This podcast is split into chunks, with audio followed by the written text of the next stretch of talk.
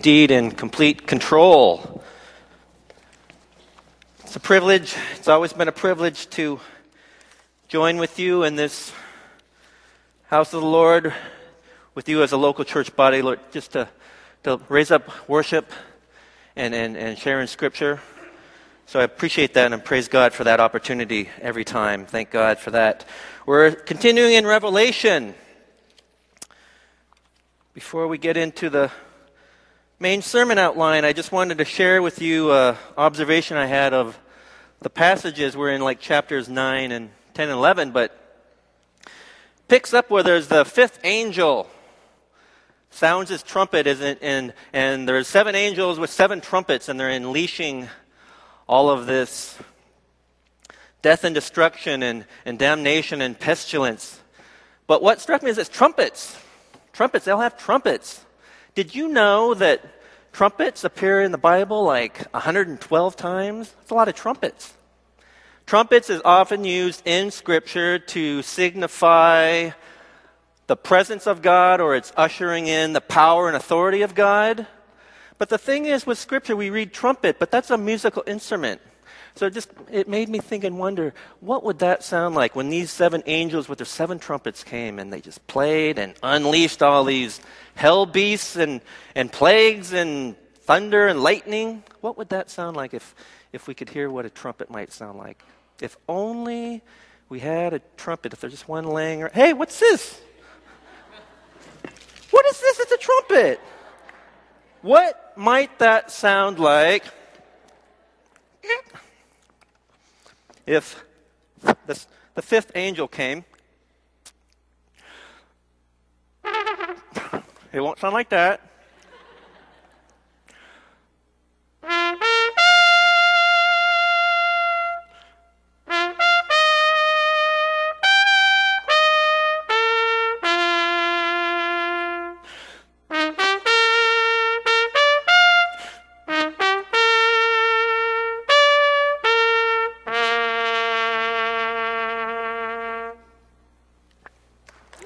I don't.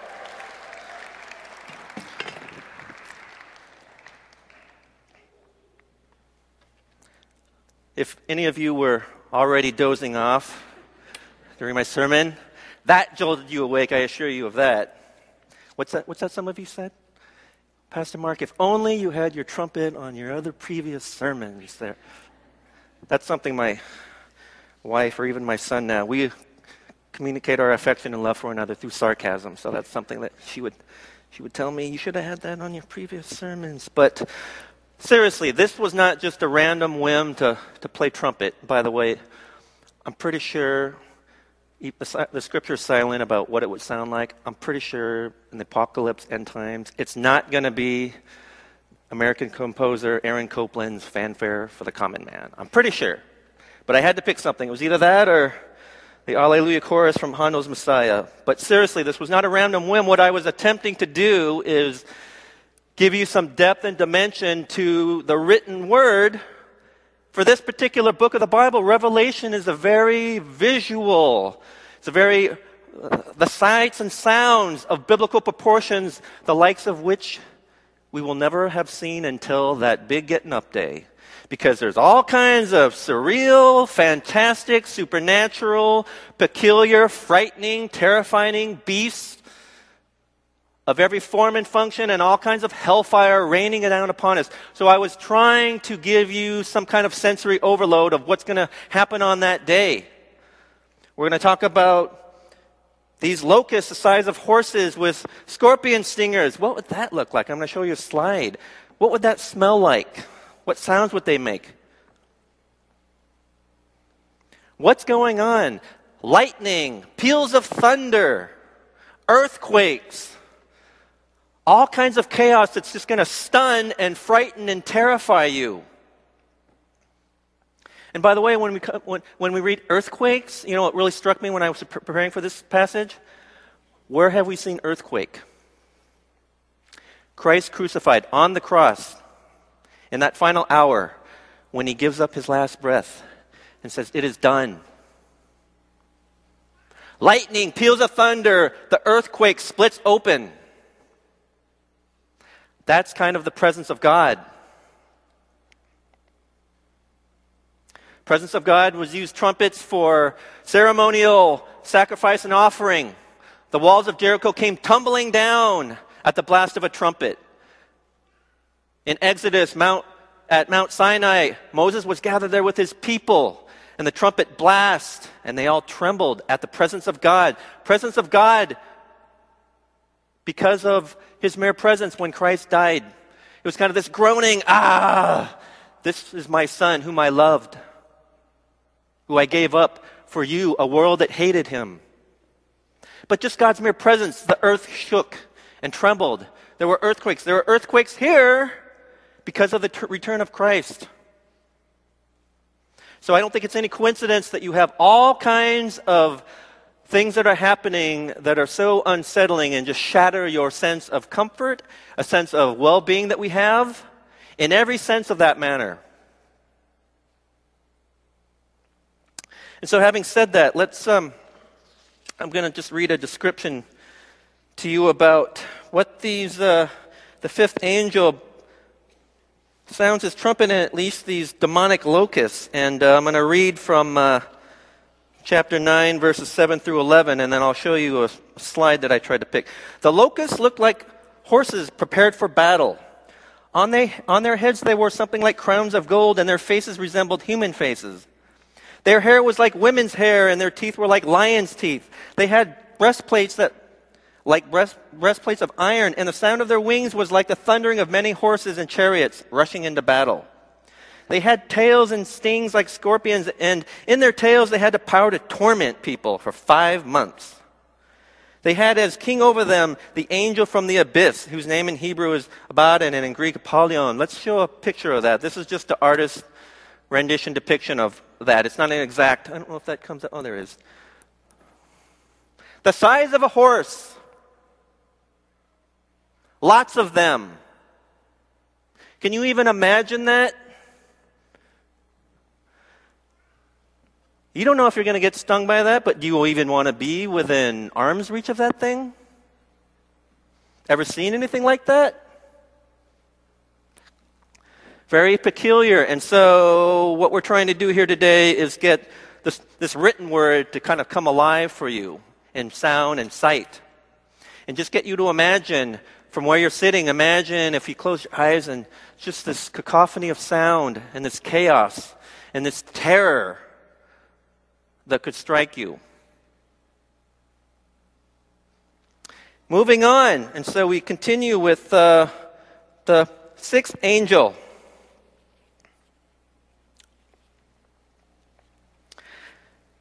Sounds his trumpet and uh, unleashes 200 million mounted riders to kill a third of mankind. The angel sounded his trumpet, and, and four angels who were bound in the great river Euphrates were released along with 200 million mounted troops. Let's take a look at that. What does that look like?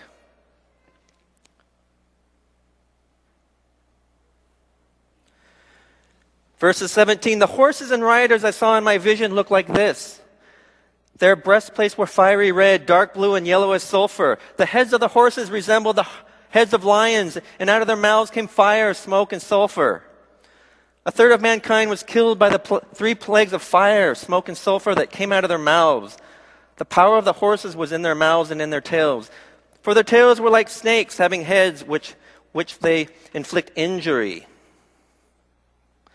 And so, if we can just kind of flip back to those two, it's like these are some of the man beasts that we're talking about. 200 million of those mounted riders coming to kill a fourth of humanity, if there's one, how many billions are there now? The two billion? Okay, 25% of that. That's on top of the four riders that kill a fourth.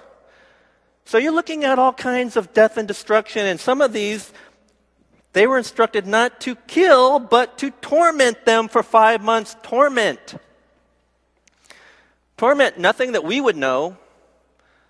Nothing that we could have ever imagined, that the excruciating agony of torment by these beasts. When I saw torment, it just made me chuckle because um, my son just turned 13, and for the last well, for his entire life, I have taken upon myself as his daddy to tickle and torment and tease to kind of toughen him up. I don't know why I think I have to do that, but it brings me joy. What else? What other reason do I need? But usually at night at prayers, it usually begins with tickling, and then he'll say some sarcastic, mouthy remark, and then I'll start tickling. And then one time, this was a couple years ago, one time it's like, free speech! As if he can say whatever he wants to me. And I'm just like, really? You're going to assert a, a, constitutional First Amendment right to free speech to a lawyer? Really? 10 year old? Really? But guess what? This was my witty retort. Guess what? See this bed that you're on, this little patch of land? This is daddy land. It's not the U.S., it's daddy land. You have, therefore, no standing or jurisdiction to assert that First Amendment right. In fact, it's not a democracy, it's a dictatorship.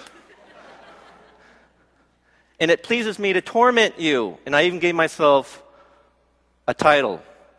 If you ask him, the, the, uh, the initials for that are TTM.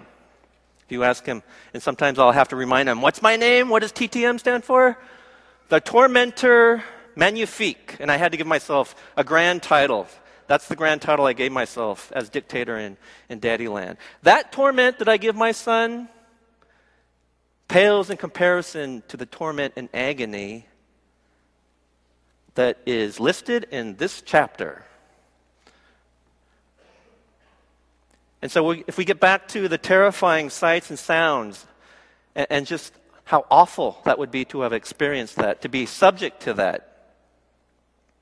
If you can just imagine sitting right there, if you can even imagine all these things happening around, if you read through Revelation, very complicated, hard to understand those end times and the theology about all of that. What does all that mean? And I did kind of mention in there, it's like, you may think that you won't be subject to all of that.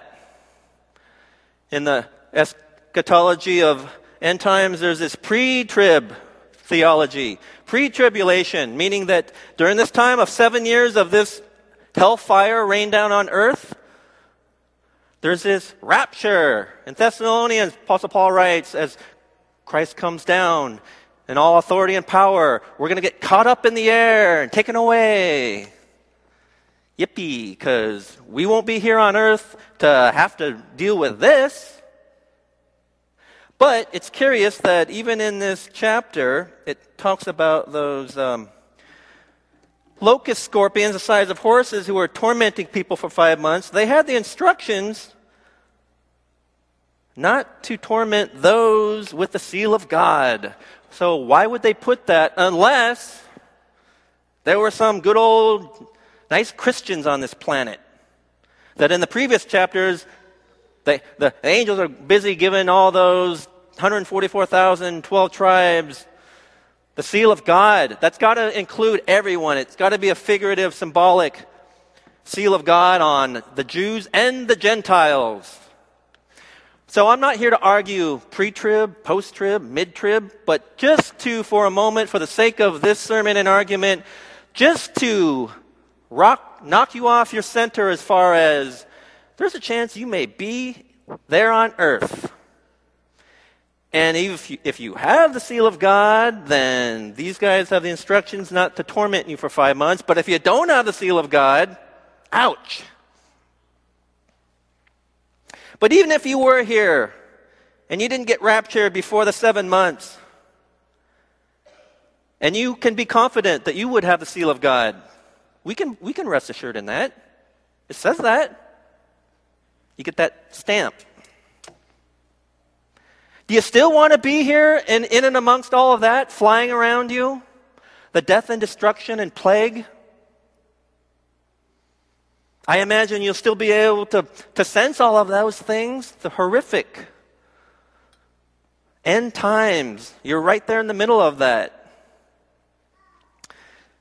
It mentions in there after they had brought all that death and destruction, in Revelation 9, verse 20. The rest of mankind that were not killed by these plagues still did not repent of the work of their hands.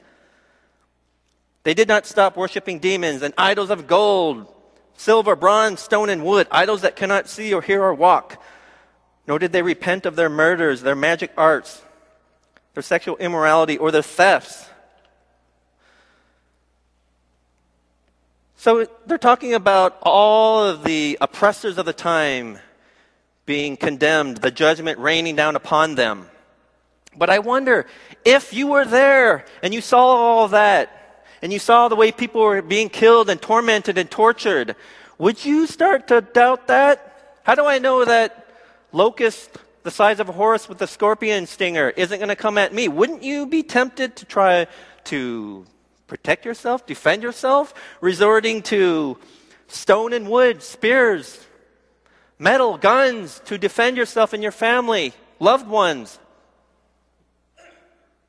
Wouldn't you be tempted to do that? I don't know if you're losing your faith, but I think it would be natural human instinct to, to, to be so freaked out that fight or flight. You would be resorting to these things, these idols of, of bronze, stone, and wood. So, can you imagine all these things that are happening if you were there? Would, it, would, would that terrifying experience cause you to have a little bit of doubt, a little bit of uncertainty in the midst of all of that? We would like to say, yes, absolutely, we would. But we've known in our times of crisis here on earth, you heard testimony, that there is a crisis of faith. Even among Christians, God, I've been a good Christian all this time. How could I not get that thing that I wanted? How could I lose that person that I loved? Why would I want to worship a God like that? That does not compare to these end times. So there's just a terrific challenge that I'm trying to give you today to, to illustrate what's happening and what could happen on that big getting up day when Christ comes down. But before that and during all of that, all of these things are having to happen to give time for those pagans to repent, but also for the rest of us to praise God.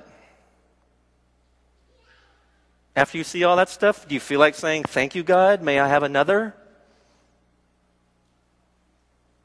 Very difficult times, if you can imagine that. Place yourself there. And so we talk about pre trib rapture. Yes, definitely. But I talked about, well, there was instructions for those with the seal of God, which I would say if everyone was raptured, you wouldn't need an instruction. So it's possible that you may be there on earth when all this goes down. And so that's the question, putting our faith in Christ put to a terrifying test. I would read for you the section in chapter 11. And all these things are happening. There's, uh, in the first part of chapter 11, talks about two prophets that appear and give their testimony, but then the beast comes up from the abyss and attacks and overpowers them and kills them. And then their bodies are just lying there in the street. And all the people come by there and gloat and boast in their death and just look at their dead bodies lying there in the sun. But then, after three and a half days, God breathes life into them, and they were taken, taken back up into heaven. And so we pick up at uh, chapter 11, verse 13. At that very hour, there was a severe earthquake, and a tenth of the city collapsed. 7,000 people were killed in the earthquake, and the survivors were terrified and gave glory to the God in heaven. And the survivors were terrified and gave glory to the God in heaven. Can you imagine that? Having witnessed and possibly suffered under the agony of that, and being in the midst of that, and seeing all these man beasts and two prophets lying dead in the streets for three and a half days, be made alive and taken back into heaven. Very terrifying, and yet they gave glory to the God of heaven. Now, oftentimes that phrase, glory, giving glory to God of heaven, that could be used for a non believer that encounters Christ, witnesses a miracle, and then gives glory to heaven. And so that's kind of a, a, a phrase of conversion. But what if we're survivors there, seeing all that, having suffered some of that, having been terrified by something, of, something, some things like that? Are you going to give glory to God? Where would that come from, giving glory to God after having experienced all of that? I tell you. Might I suggest we prepare for that now? In this time of relative peace and abundance, as I said, you will suffer loss. Being a Christian doesn't mean that you won't. perhaps what God deems as actual loss, we deem as, well, it's what I wanted, but I didn't get it. But what are we striving for? Where is that discipleship? Where is that maturity of being content in everything that we have? Not what we need, not, that, not what we want, but what God provides for us. But we will suffer loss. We will suffer heartache. We will suffer that dark abyss. As Christians, but what gets you through that? The fellowship? Prayer? Drawing closer to God? Perhaps that's why God does these things. When do we pray the most? In that time of crisis, God's just like, and I've said this before you don't write, you don't call. The only time I ever hear from you is when you have crisis. Therefore, if I'm going to, the only way I'm going to hear from you is crisis. Ta da! God's going, at least you're praying to me, acknowledging me. You may be shaking your fist at me in rage and anger and frustration and despair and loss, but also in celebration. But God loves that in this time of relative peace and abundance that we have.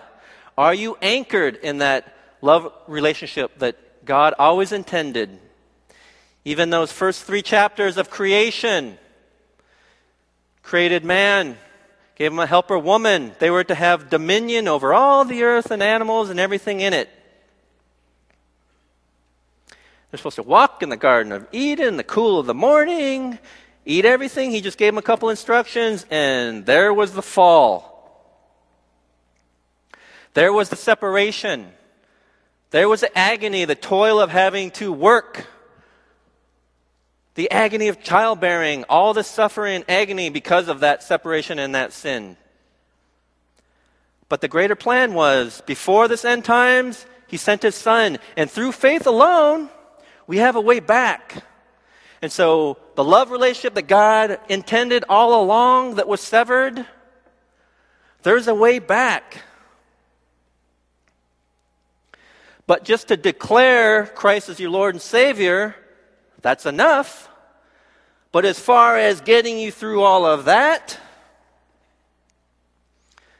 perhaps if we spend time striving for, working towards that relationship with the Lord, if it's prayer through suffering and mourning, or prayer, praise and glory and thanksgiving, and lifting up songs of joy and celebration joining brothers and sisters and rejoicing in answered prayer, joining them in support and encouragement in times of difficulty. Does that strengthen these lateral bonds of fellowship? Does that help you with the vertical bond that God intends all along? I would suggest to you, challenge you to strive for that if you don't feel as though, well, I am weak, that's just how I am, it's my human nature, I'm flawed. I'm thinking we're going to feel a little bit better, fully anchored and centered in Christ during those end times.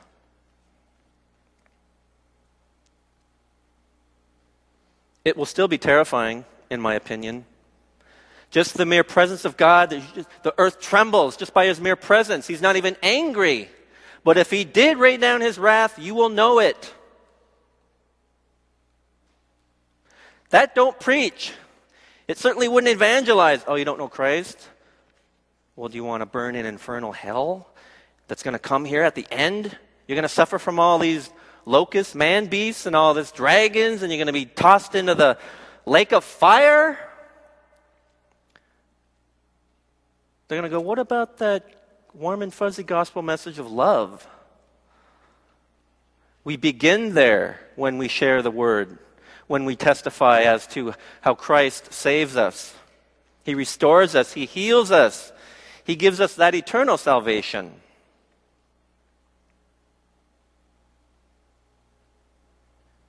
God wants that for you. Not only for you, but while you're here, tell others. Holy Spirit will do the rest. Holy Spirit will equip you, prepare you, give you the confidence and conviction, the right words at the right time, and the manner in which you do that. I don't think it intends for you to take book of Revelation, roll it up like a newspaper, and smack people over the head with that. People don't like that. But that's what revelation is. I talked about that Korean word for the spanking stick, meme stick. Revelation is one big old meme stick. And if you don't like that, there's a lot of other books of the Bible that talk about God's love, and that's what He wants. I've heard it said uh, by very prominent theologians that um, we weren't created and programmed to just be forced to love God. Maybe that was the original intention before there was sin and the fall and separation. But God intended that love relationship with each and every one of you, wherever you're at. He accepts you as you are. He wanted that for you. He wants it for you now. But it's been said that true love, authentic love, can't be forced. And so he gave us a free will to kind of choose to love the Lord. That's really kind of a cool way of explaining that kind of thing with what we see. we have the free will to choose to love God, and when we choose to love the world, there are consequences of that. Real and spiritual when we walk apart from the Lord. We suffer consequences for that. But when we do choose Christ, when we do choose God, that's an authentic, real love.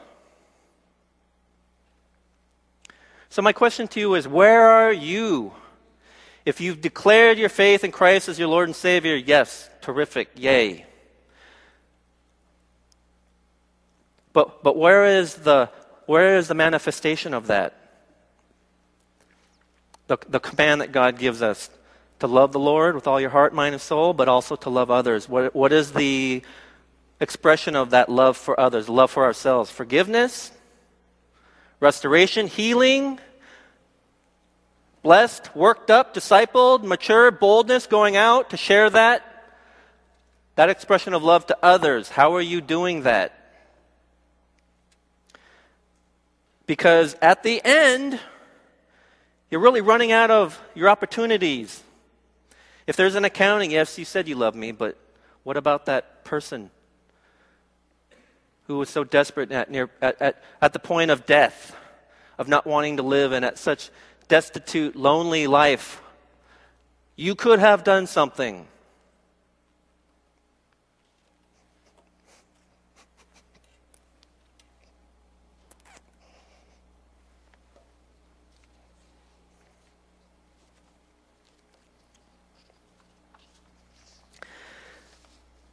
The discussion question, it kind of asks you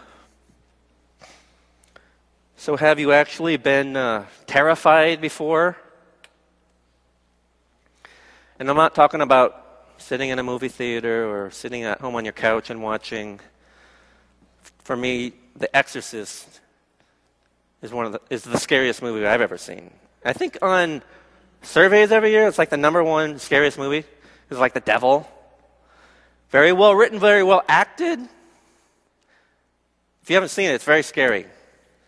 But that kind of like, oh, scared. I know it's not real. It's fiction, it's entertainment. That's not being terrified that we're talking about here. We're talking about this visceral trembling and quaking.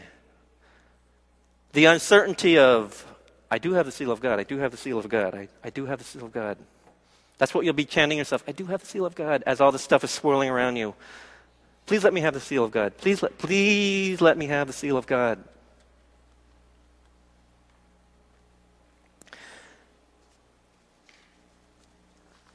Because I would submit that love would conquer all as it washes over you, brings you peace, that transcends our understanding. And it guards your hearts and your minds. Would you be able to endure all of that with the confidence and boldness that as you sit there now, you, you say that you have, and you ought to? But that would test your human nature, no doubt. So,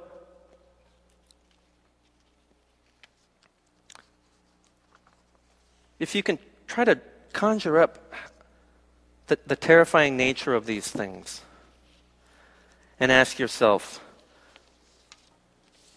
do I have the, the, the Christian faith? Where is that? That would survive that. And if not, pray for that. Start somewhere. Celebrate that, that you have the opportunity. God's waiting for you to choose Christ. He's waiting to just run to you.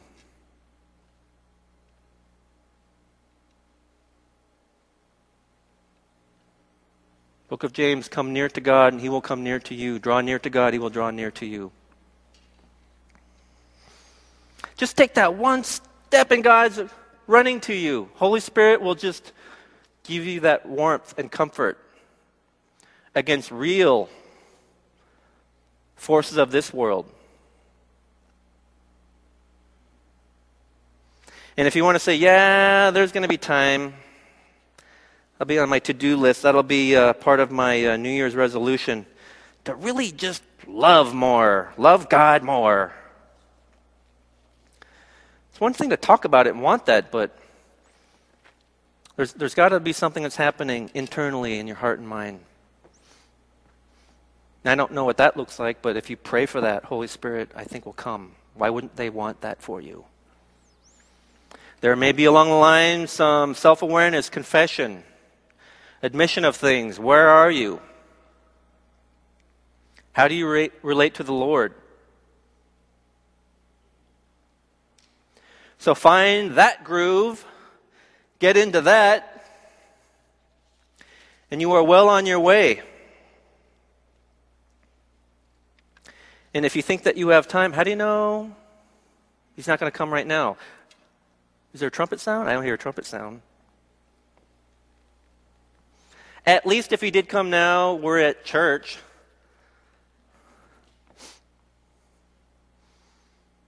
Last month, even before Thanksgiving was over, I was in the Safeway parking lot where I live, and there's a long line of cars exiting to get out of there. And all I was trying to do was not cut in to get in line to exit, just cut across because I had to go to another store. All I was just cut across. So I'm just like there. And this woman, she would not let me. There's a cars came out. She, she came out. She cut me off. So I'm just staring, and she would not look over to me because I'm like right there. I'm just like, really? The Christmas rush, you couldn't even. Maybe she thought that I was going to get in line. You wouldn't even let me do that. I'm not even trying to. I'm just trying to get across. She goes, and then there's this gap, and I'm about to go, and this woman just and cuts me off. So I'm like right here. I'm just like staring at her. It's like, really? Very awkward. So for her sake and for my sake, it's like, well, I didn't like swear. I felt like just, eh, just for the whole time.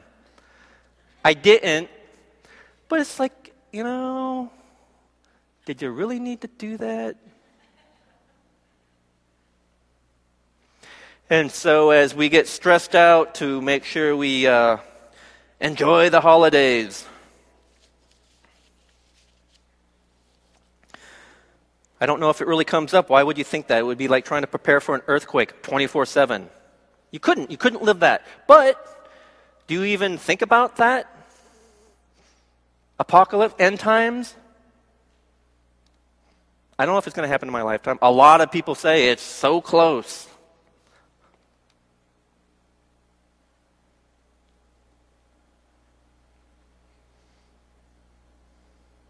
I don't know how we could constantly prepare for that, but for this moment, can you fathom that?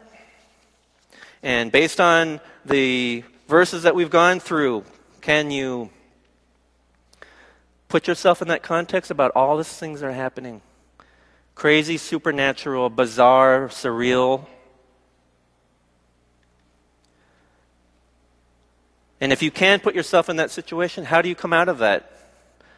More confident than ever or than ever or just scared witless? Both reactions could be quite natural and normal. You might experience both at various times. But my suggestion to you is that love relationship with the Lord is right there, right now.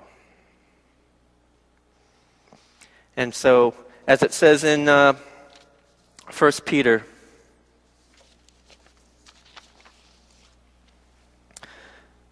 chapter 2, verse 12, it's in your outline. Live such good lives among the pagans that, and I'll invite the worship team.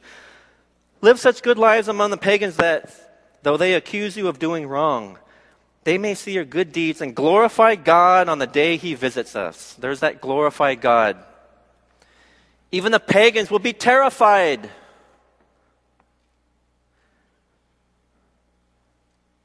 That's a nice little evangelistic conversion tool, isn't that? Hellfire raining down on you. Now do you believe in me? Thus says the Lord.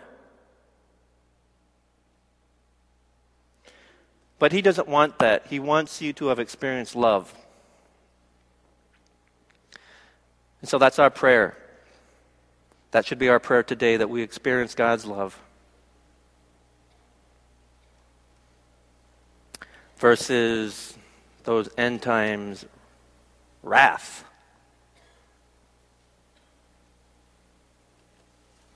Let's pray. Lord God, I just uh, thank you for the opportunity, Lord God, just to share in your scripture, Lord God.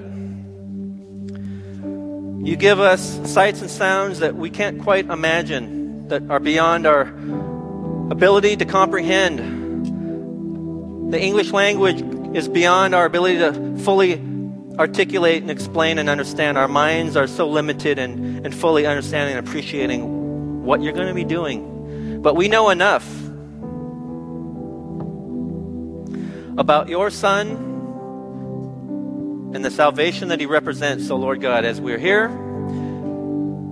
disturb us, terrify us, Lord God.